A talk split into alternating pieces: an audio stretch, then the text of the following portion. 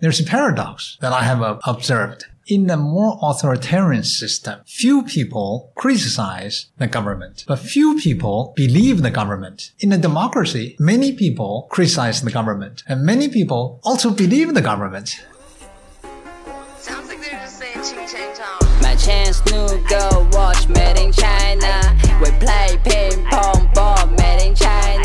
Happy belated New Year to everyone. First off, I just want to say how grateful I am to all of you listening out there for your support.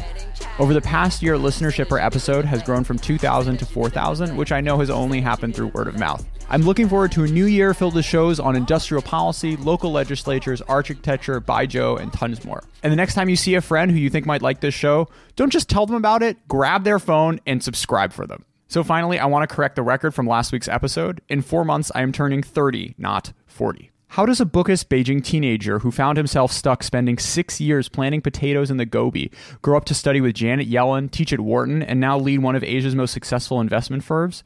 Weijian Shan recounts his personal history in his recent memoir, Out of the Gobi My Story of China in America. As one Douban review describes it, the book is a long, torturous, and rapid stream of his first 40 years. Weijian Shan is the chairman and CEO of PAG Group. We also have with us today longtime guest host Athena Cao. She's an investment analyst based in Beijing. Mr. Shan, welcome to China Econ Talk. Thank you. Thank you for having me. So, first off, I just want to say thank you for writing this book. Um, this is clearly a very personal book, and it's a, certainly a hard time in your in your life. So, I appreciate you sharing your um, your and your generation story. To me, it's not so personal. It's not autobiography. It's memoir, and the purpose of writing this book is really to tell part of Chinese modern history, which I think is very important. Sure. Which I and my peers and people of my generation lived through. So it's basically an eyewitness account of that part of the history. Initially, the book ended my first manuscript in 1975 when I got out of the Gobi. But my publisher said, Oh, no, no, no. The readers would like to know what happened to you afterwards. And the reason I ended the book in 1975 was because I thought that part of the history was more important than anything else. Sure. It's not about myself. It's about really history. But from personal perspective, the history, I suppose, is more vivid because it's how we lived through it. Sure. Yeah, exactly. So today is even more important because a lot of people would come out to say, you know, that is history. We're going to let time do the judgment. We cannot pick a side. So that kind of sentiment is really hard for, for us who, who haven't lived through it to understand. Um, so for you to come out with such a personal story and from such a factual perspective is really important. Long time ago, about 40 years ago, the party made the resolution calling the Cultural Revolution a catastrophe. Hundreds of thousands of people, if not more, died during that period of time. Many people starved. All the schools were closed. I was out of school for 10 years. I have never attended secondary school. Probably I'm the only person you have ever interviewed who have not attended secondary school. So the party's conclusion uh, officially, I think, it's not too dissimilar to what we know. But uh, in more modern times or more recent times, I, I suppose the party just chooses not to talk about it anymore because I suppose it's not a glorious part of the history. One of the 18 million youth who participated in Xiaxiang is today's chairman of China. So the party line does depict this era as these glorious years that really built endurance in new China's backbone. How do you feel about that line? First, a slight correction. I think 16 million people were sent to the countryside during that period of time.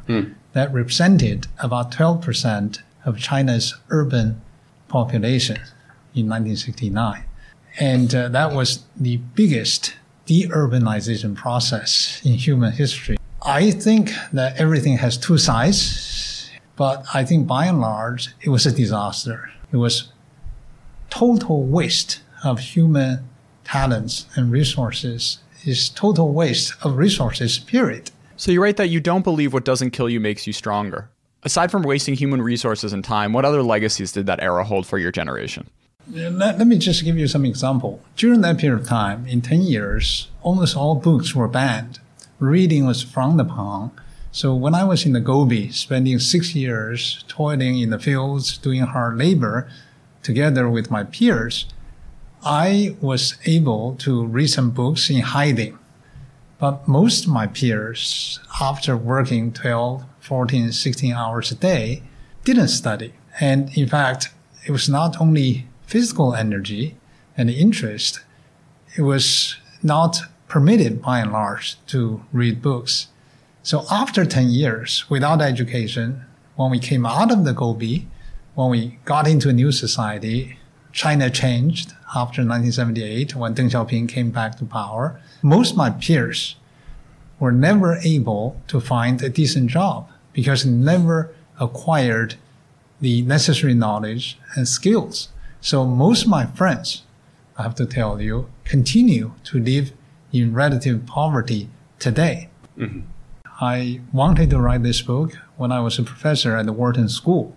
And then we had our daughter, second uh, child. Uh, I became too busy. Teaching was very heavy and uh, research was very heavy.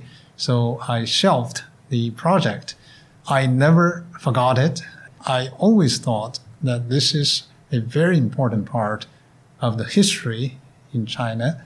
And I write it so that people can remember it so that the history of that type will not be repeated. You know, the way you articulate that is very similar to the rhetoric I heard growing up talking about the Holocaust. My um, uncle's mother was a survivor, and it took her decades to process and ultimately write her own memoir. So, discussing these topics can still be seen as taboo. Taboo, I suppose, because it was so painful. Yeah. And in our particular case, we got out of it and uh, we survived. I think I survived better than most of my peers. But again, I think that uh, many people, especially younger generation, who didn't live through that period of history, simply do not have enough knowledge of what happened. Younger people hear from their parents what happened and bits and pieces. There are not too many people from my generation who could write a book like this because we were not educated. Yeah. So I thought it was my duty to write it down. And in fact, I'm in the process of putting it into Chinese so that there will be more of an audience, more of a readership for the book. Hmm. My parents are five to 10 years younger than you, so they didn't participate in the movement. But just from seeing other relatives who did live through that era, it seems like that generation are not so good at communicating their emotions.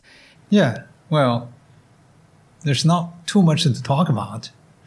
You know, it's not something that we're very proud of to tell the children. And uh, most of the children don't really care so much if you just tell them bits and pieces. When my children were very little, I kept telling them the hardships that we lived live through. Eventually they said, Oh yes, we know, we know. Oh. Time has changed. I try to tell the story from the perspective of who I was at that time. Yeah. As a teenager, the Cultural Revolution started when I was 12. I was about to graduate from primary school. And I was very happy initially when the school was shut, but I didn't know it was going to be shut for 10 years. So I hope it's vivid enough. I provided historical background, not only in China, but worldwide in front of each chapters. And the idea is to situate the reader, especially Western reader, into a historical context. several of the very inspirational characters of your friends who hmm. really stuck it out and really showed extraordinary leadership at such young age despite the very harsh surroundings. Um, but I imagine most of your peers didn't have such positive sentiments at the time. I suppose the better way to describe it is everybody is resigned to our life over there.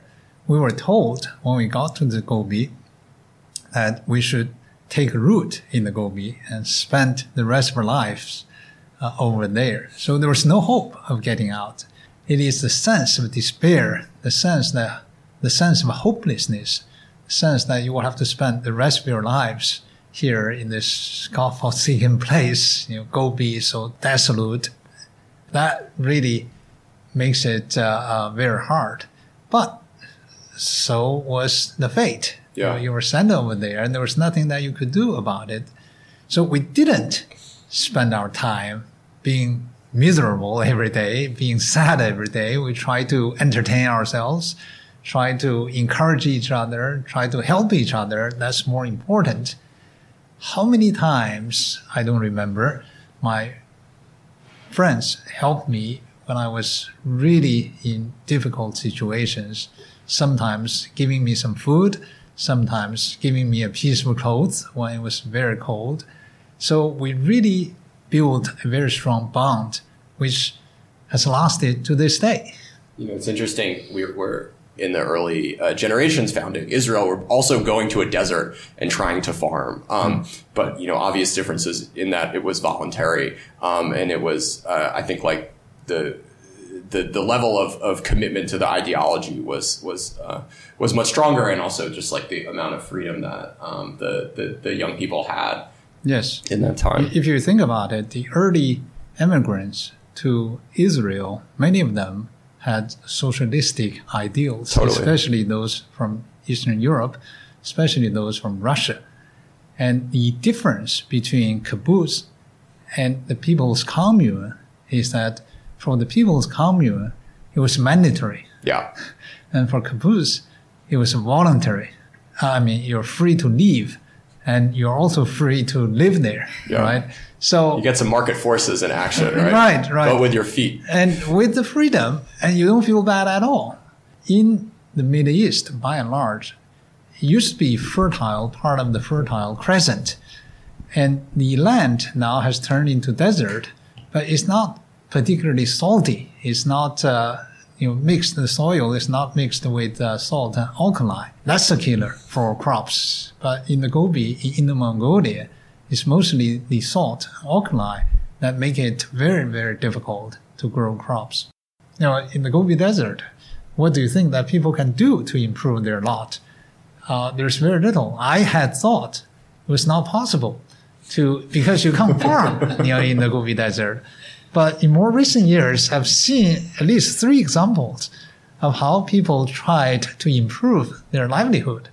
I discovered that they built a golf course in the desert and there are more sand traps on that golf course than anywhere else in the world, right? As you can imagine. And I also noticed that somebody built a space station simulated space station because you come out, it's like on the Mars, right? so you would get that uh, particular experience. It became a tourist attraction.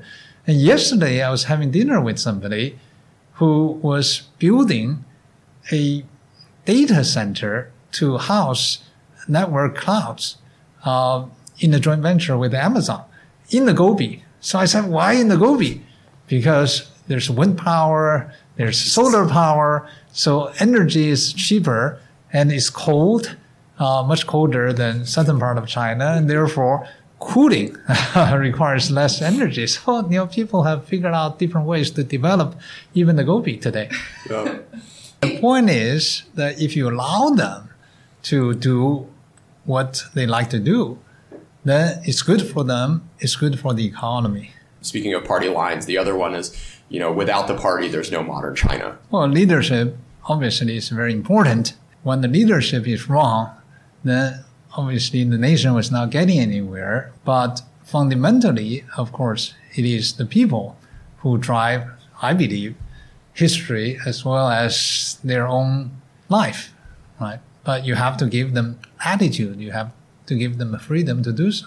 Could you talk about how it ended up working out for the majority of your cohort in the Gobi? Probably more than 90% still live at the bottom of the society. Mm. Not necessarily poverty, but of course among the lowest income families. And I would say maybe a couple of percentage of us eventually did anything, meaning really improved their life after that experience. Those who didn't give up studying typically did much better. Education is everything. I mean, think about it. If you had never been to secondary school, even in advanced country, a developed country like the United States or anywhere in Europe, if somebody just had a primary education, how far can you get in society? You can get a manufacturing job, perhaps, but if there is any shift in the growth model that is away from manufacturing to consumption, typically is the least educated who have no mobility. So, one key development was that the party ended up using an election model to decide who gets to go to college, which ended up being your ticket out. Why do you think the party would use such democratic concept? It's not entirely a democratic concept. I, I think Mao had this idea for many years, even before the Cultural Revolution, that uh, the exam system was not necessarily fair. And he described the exam system as surprise attack on students.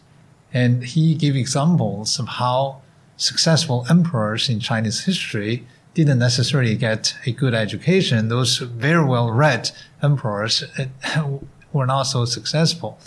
So he had this idea that uh, you should get some practical experience, and uh, then the multitude, uh, the masses, would be able to recognize talents and recommend uh, you know talents to to colleges. That was very ideal. But in practice, of course, it didn't really work at all.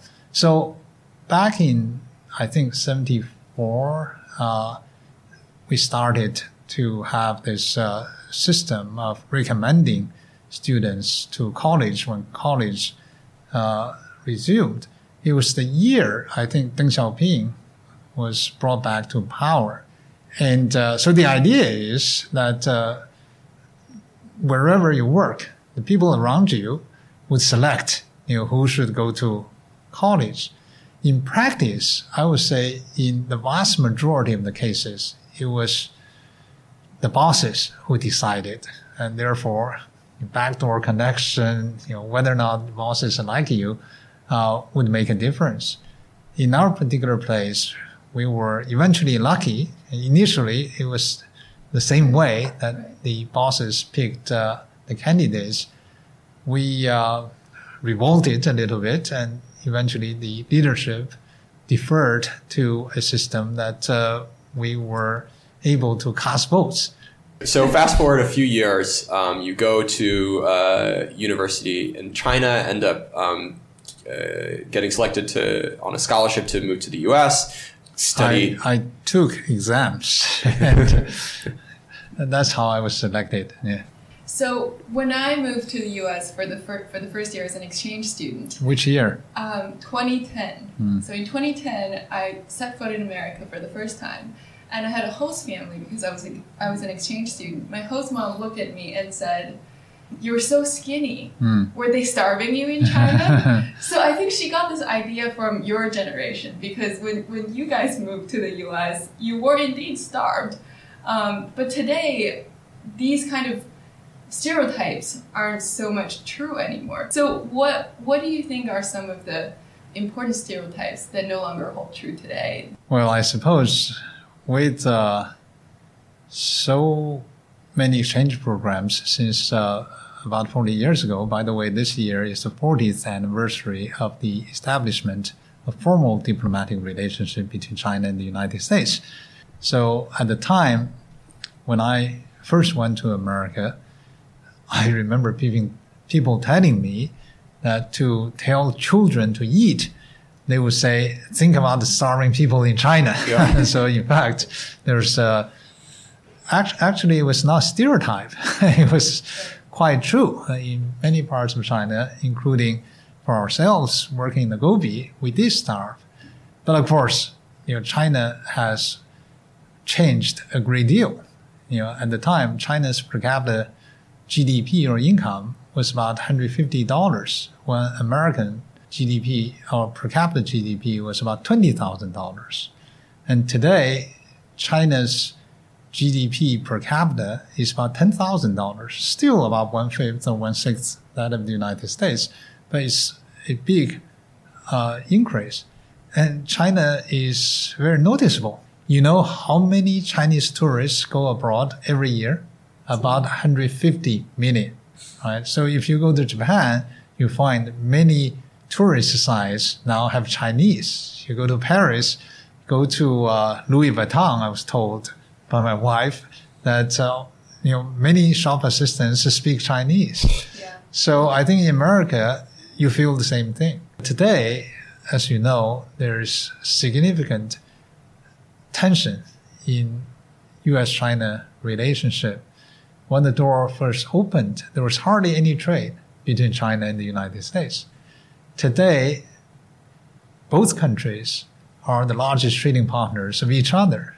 And but today there's a trade war going on. Yeah. So there's some serious concern and nervousness, I suppose, on both sides uh, with regard to this relationship, especially those who are caught in the middle of this economic tension between the two countries, such as investors, such as exporters, uh, on both sides. So you just brought up the trade war, and we've talked about reform and opening up, but there's still a large state influence in much of the economy today. How viable do you think the China model is? I actually don't know there's a China model. What is China model? If you think about government control of economic activities, then you should know that 40 years ago, when we first got out of the Gobi, or before the opening up, before economic reforms, that was China model. All economic economic activities were controlled by the government. So where was China then economically? It was among the poorest countries in the world, right? China at the time had an agricultural population representing about 83% of the entire population. And uh, that was about uh, China's population at that time, I think was about 800 million. So 83%, more than 600 million farmers. American agricultural population was about less than 5% Yeah. of the entire population. And that gives you some idea how backward uh, China's economy was. It Yeah. was mostly agrarian, and we couldn't produce enough to feed ourselves. That was the old system. So how did China develop in the past 40 years? Is by abandoning the old system. Is by going into a market economy.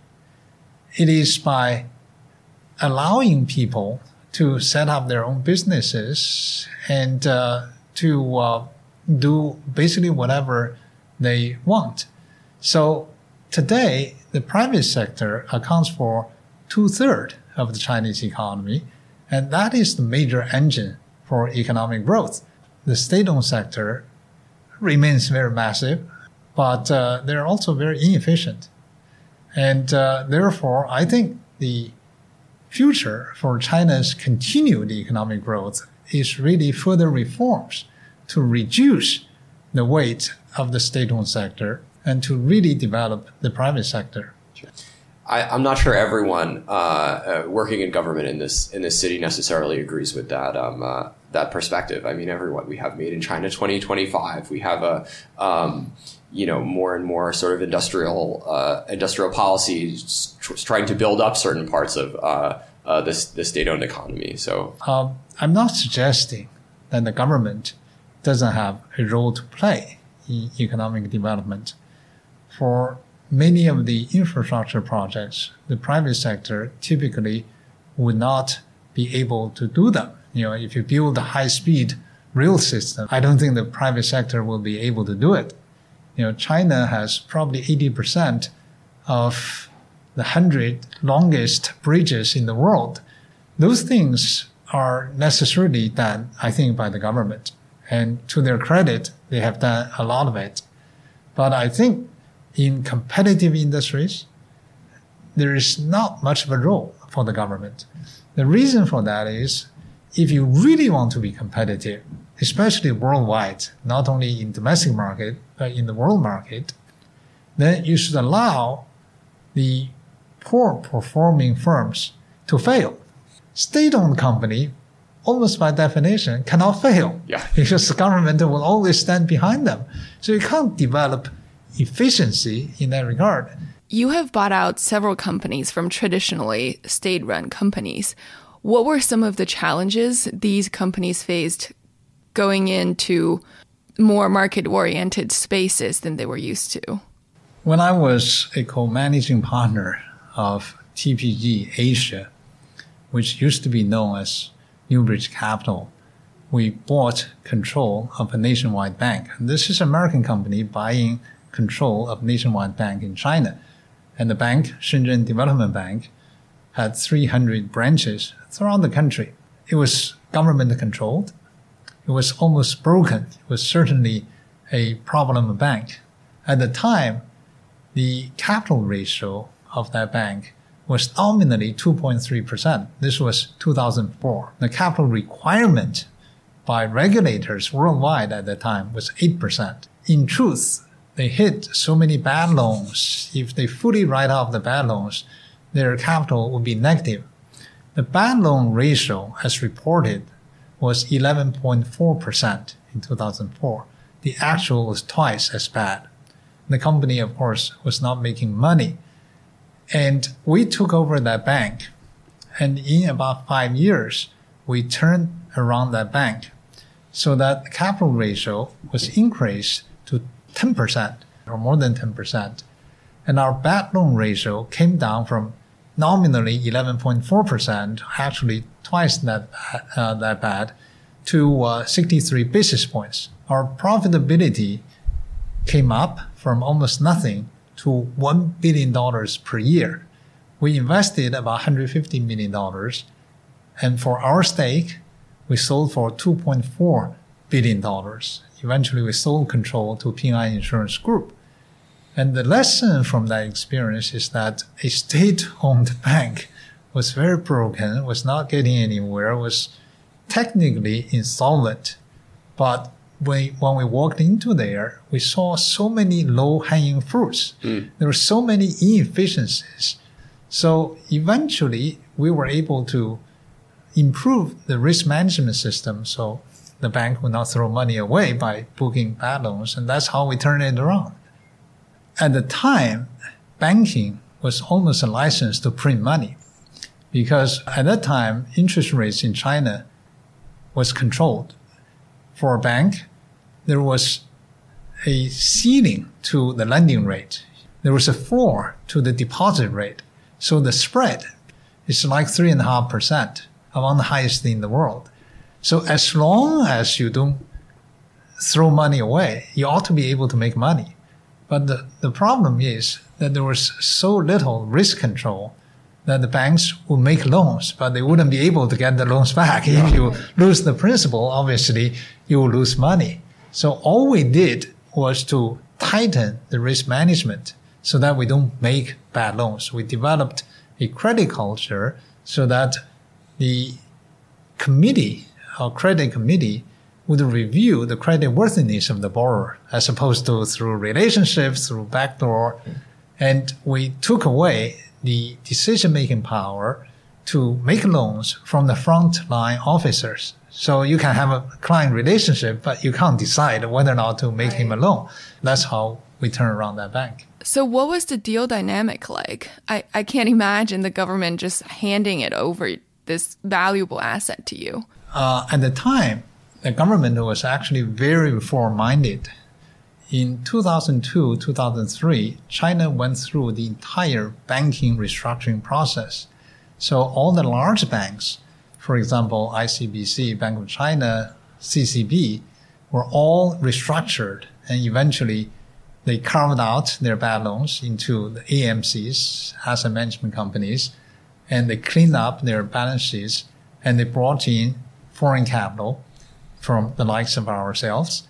And then all the all of them went public you know, in Hong Kong and in the United States. Now all of them are public companies. They invited independent directors to the board to help them improve the management. So by and large, I think today's banking system in China is quite well capitalized and reasonably well run. But was was it dealing with the government throughout the transaction um, as pleasant as you just made it, or was there bureaucracies you have to deal with? Well, for details, you have to wait for my uh, next book, which uh, is in the process of being put together. Oh wow! But uh, like everything in China, it was very complicated. We started to negotiate to acquire control of Shenzhen Development Bank (SDB) in May of 2005, uh, 2002.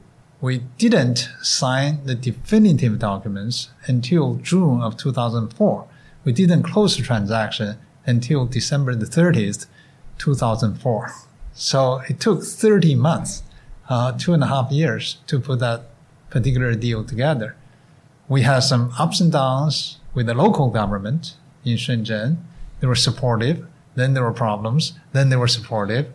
And we had the support from regulators in Beijing all along, from the central bank, from CBRC, China Banking Regulatory Commission, all along. But it was a very difficult process. After 30 months, we got that deal done. And we consider ourselves to be very lucky. We remain the only foreign investor to have ever controlled a nationwide bank. Mm-hmm. You know, thinking about how China market has opened over time, today, if a Chinese investor wants to control a nationwide bank in America, that's totally not possible. It has never been possible, right? At that time, an American company could control a nationwide bank in China, made a lot of money out of it. And I also remember at that time, the second largest telecom operator in China was an American company called UTStarcom, which had about 70 million customers just below China Mobile, but above China Unicom. Mm-hmm. so at the time, China was really making an effort to open up. Of course, for a Chinese investor to control a telecom operator in America is totally impossible then or today. So those reform measures opening up uh, did benefit foreign investors, but it also benefited the Chinese economy. You know, the bank became very profitable. In five years, we tripled, quadrupled our assets, and we made it very, very profitable. To what extent do you think the U.S. complaints that are driving the trade war are justified? Trade, from the point of view of the economist, trade is better than no trade. More trade is better than less trade. Adam Smith established that long time ago. And if you look at the history of trade, which of course goes back to antiquity, before Adam Smith, it was really mercantilism. You believed, or our ancestors believed, that selling was good and buying was bad. And that's how Opium War started, right? Uh, Britain was not buying enough from China. So they decided, well, to make up for the trade deficit, they should sell something to the Chinese to get them hooked on the product. And that was opium. So I think obviously there are defects in the system and there are defects under WTO. And there's no denying that America is running a very large deficit with uh, China. And there's a desire to perhaps improve the trade relationship between the two countries. And there's also desire to reduce the trade deficit. And I fully understand it. But I think that protectionism doesn't help anybody. It doesn't help Chi- China for sure, but it doesn't help the United States uh, in this particular case. And if you think that the trade practices are unfair that is exercised by China, then you will have to look at China's trade relationship not only with the United States, but also with other countries. If you look at the 10 top trading partners of China, one of which you can take out, that's Hong Kong. So Hong Kong is considered part of China. But the other nine top trading partners, United States is the only one running a very large trade deficit. And the others, including the Western allies, allies of the United States, including Germany, Korea, Japan, Australia, they all run a very large trade surplus with China. So if you say the trade practice is unfair, how come all these other countries are running a big trade surplus with China? And if you look at the true cost from the point of view of any economist of trade deficit, it really has to do with spending more than you, uh, certainly more than you, you, you save, but it is basically spending expenditure, domestic expenditure, including consumption, including investments, exceeding GDP. In the past 20 years, America's domestic expenditure has always exceeded GDP by anywhere between 3% and 6%.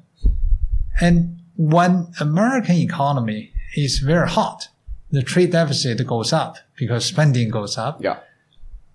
The time when American trade deficit has come down is 2008 in the middle of financial crisis. Yeah. It came down from 6% to 3% of GDP. So that's the root cause of trade deficit. Yeah. And, uh, you know, very few, few people recognize it. And I wrote an article uh, published in the current issue of the, of Foreign Affairs, uh, entitled Unwinnable Trade War. And I provided all the data to analyze this.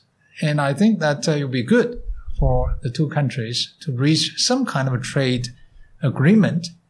And uh, I think it would be good for China to open up further to American products.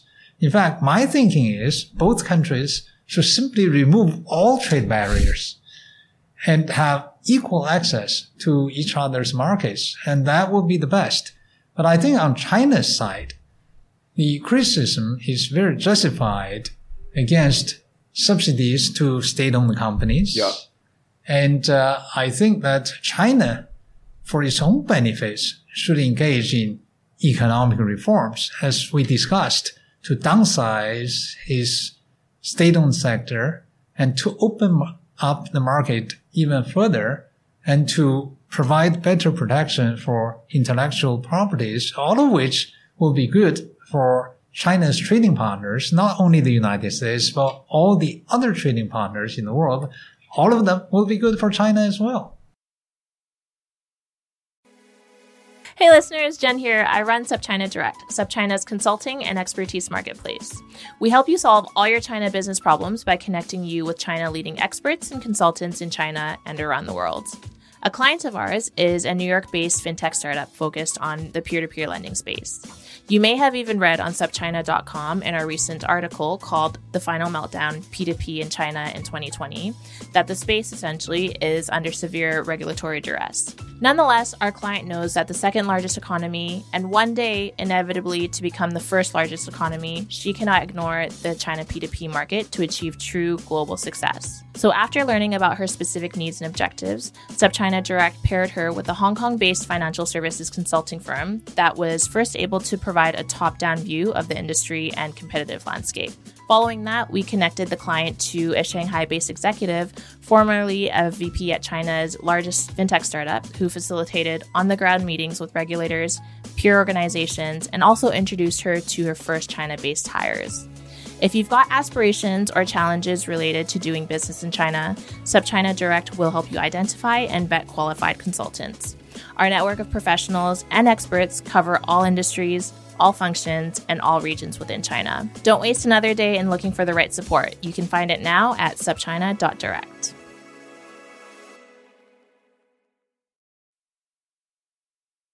I want to come back to education before we wrap up.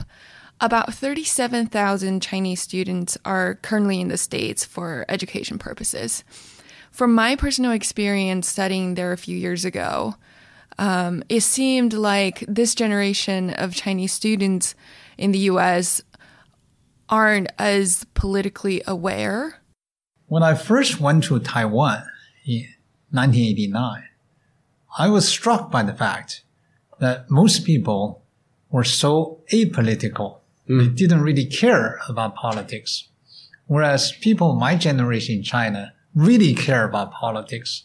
And I came to the conclusion that if life is very good, then you don't care about politics anymore because there's not much that you want to change, right? If the life is not very good, you really care about politics because there are so many things you think that you can change to improve the life of the people. You know, I, uh, I I'm not suggesting that people should not get, uh, I, if not involved in politics, at least be interested in politics. And that's certainly not me, not many people I know, but I don't think it's necessarily a bad thing. Do you worry that the propaganda machine is getting to us more easily? No. There's a paradox that I have uh, observed. In a more authoritarian system, few people criticize the government, but few people believe the government. You know, my generation grew up being very skeptical of whatever the government says. And if you read China's social media, there are so many questions whenever the government says something, and by and large, they really don't believe. And sometimes the rumors are are ridiculous, and, and yet they believe the rumors. So that's uh, somewhat ironic. Right? The more uh, you want to control the information, the less people believe what you say. In a democracy, many people criticize the government, and many people also believe the government because you think that the information is flow, uh, information flow is free, and you can get all the information, and therefore you try to believe uh, things that you hear. So the fact that you don't have free access to information doesn't necessarily mean that you stop making judgments, you stop questioning things, you stop to become uh, skeptical. And my experience is you become more skeptical. You question even more. You try to learn about facts even more. So this is what I call the paradox. I'm not so worried about it. In this world, as I just mentioned, 150 million Chinese go abroad as tourists. Yeah. And outside of China, you have free access to everything you like to, to know. You know, not only in English or in foreign languages, but also in Chinese. But not a lot of people really. Care. Which is not necessarily a bad thing. Not everybody is politically conscious. Not Right. everybody cares. It doesn't really matter. You know, if they're happy with their lives and if they really don't care about politics, I consider that to be a sign of social progress as opposed to be a real problem. But the elite would care. So you just mentioned when young people are not happy, they tend to care a lot about politics. Well, you've been living in a city for the past few decades that has seen a real protest led movement. Um, how does your experience inform your views on the current issues around Hong Kong protests? I think to aspire for democracy is very justified anywhere in the world. But Hong Kong is a very peculiar situation. I published an article in the Financial Times back in September in which I went back to the history of how universal suffrage was introduced, how it was rejected, and I asked the first question, since the handover of 1997, what freedom have we lost in Hong Kong? Hong Kong is considered one of the most free societies in the world. And our way of life has not changed since 1997. If you look at the representation of the government since the handover, it actually has changed. but for the better. Right? Under the British rule, Her Majesty appointed the governor, and that was it.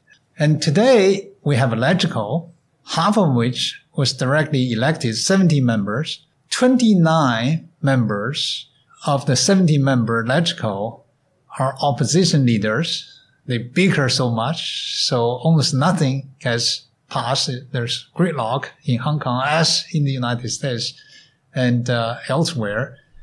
And the CE chief executive is elected by an election committee of which all LegCo members are members.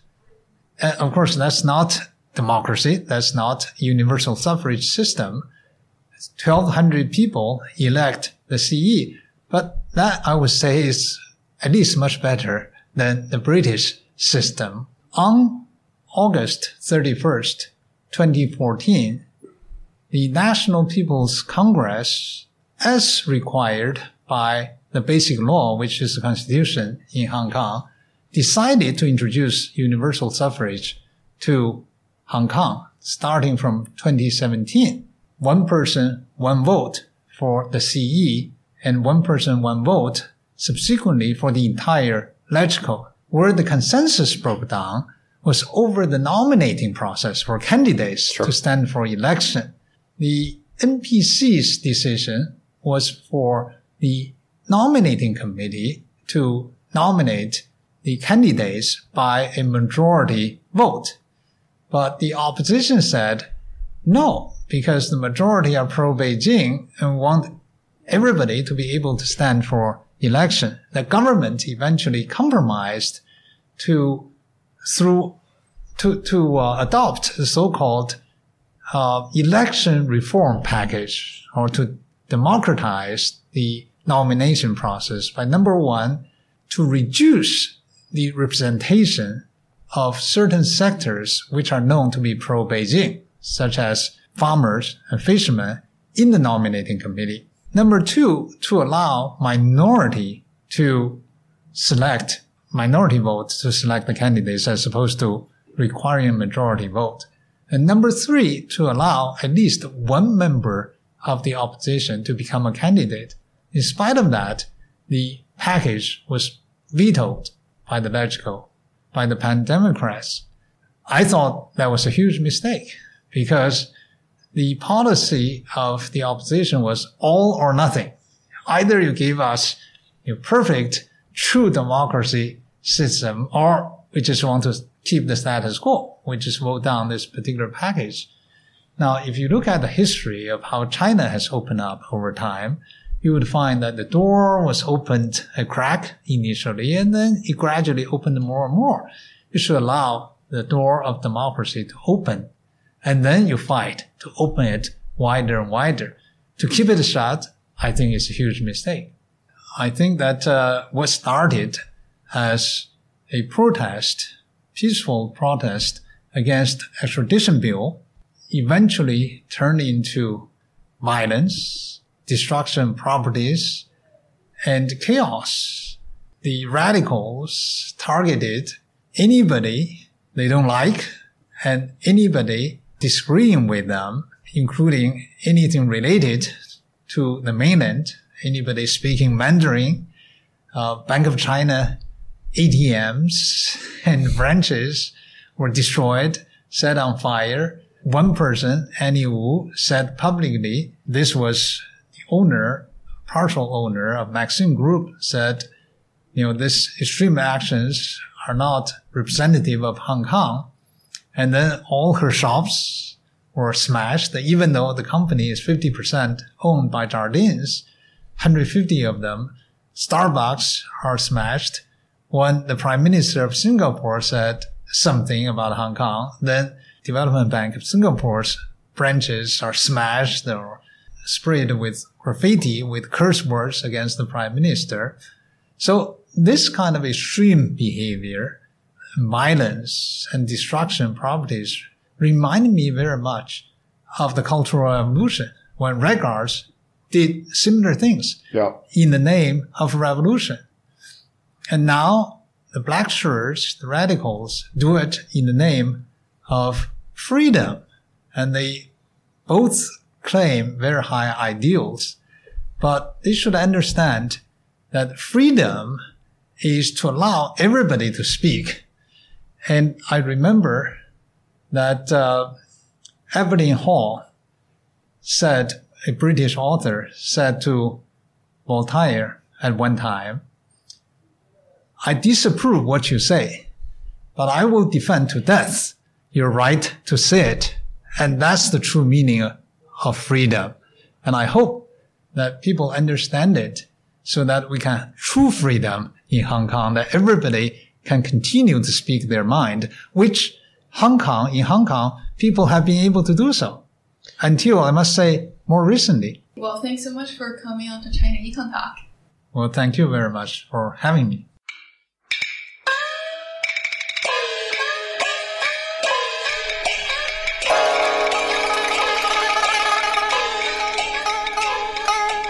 China Econ Talk is edited by Jason MacRonald and Kaiser Kuo and is a proud member of the Sinica Network from SupChina. For other great shows on China, check out the Caixin Sinica Business Brief, the Pandaily Tech Buzz China, the New Voices Podcast, and of course, the Sinica Podcast, now in its ninth year.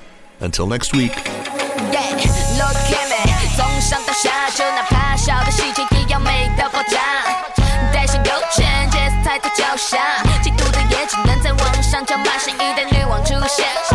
我让开！我从来不带眼看他们设下的障碍，衣服换来换去怎么办？一选择头疼，整理好心情，再踩下油门，女王的新衣，耀眼的星星，时尚的精英，搭配什么看我的心情。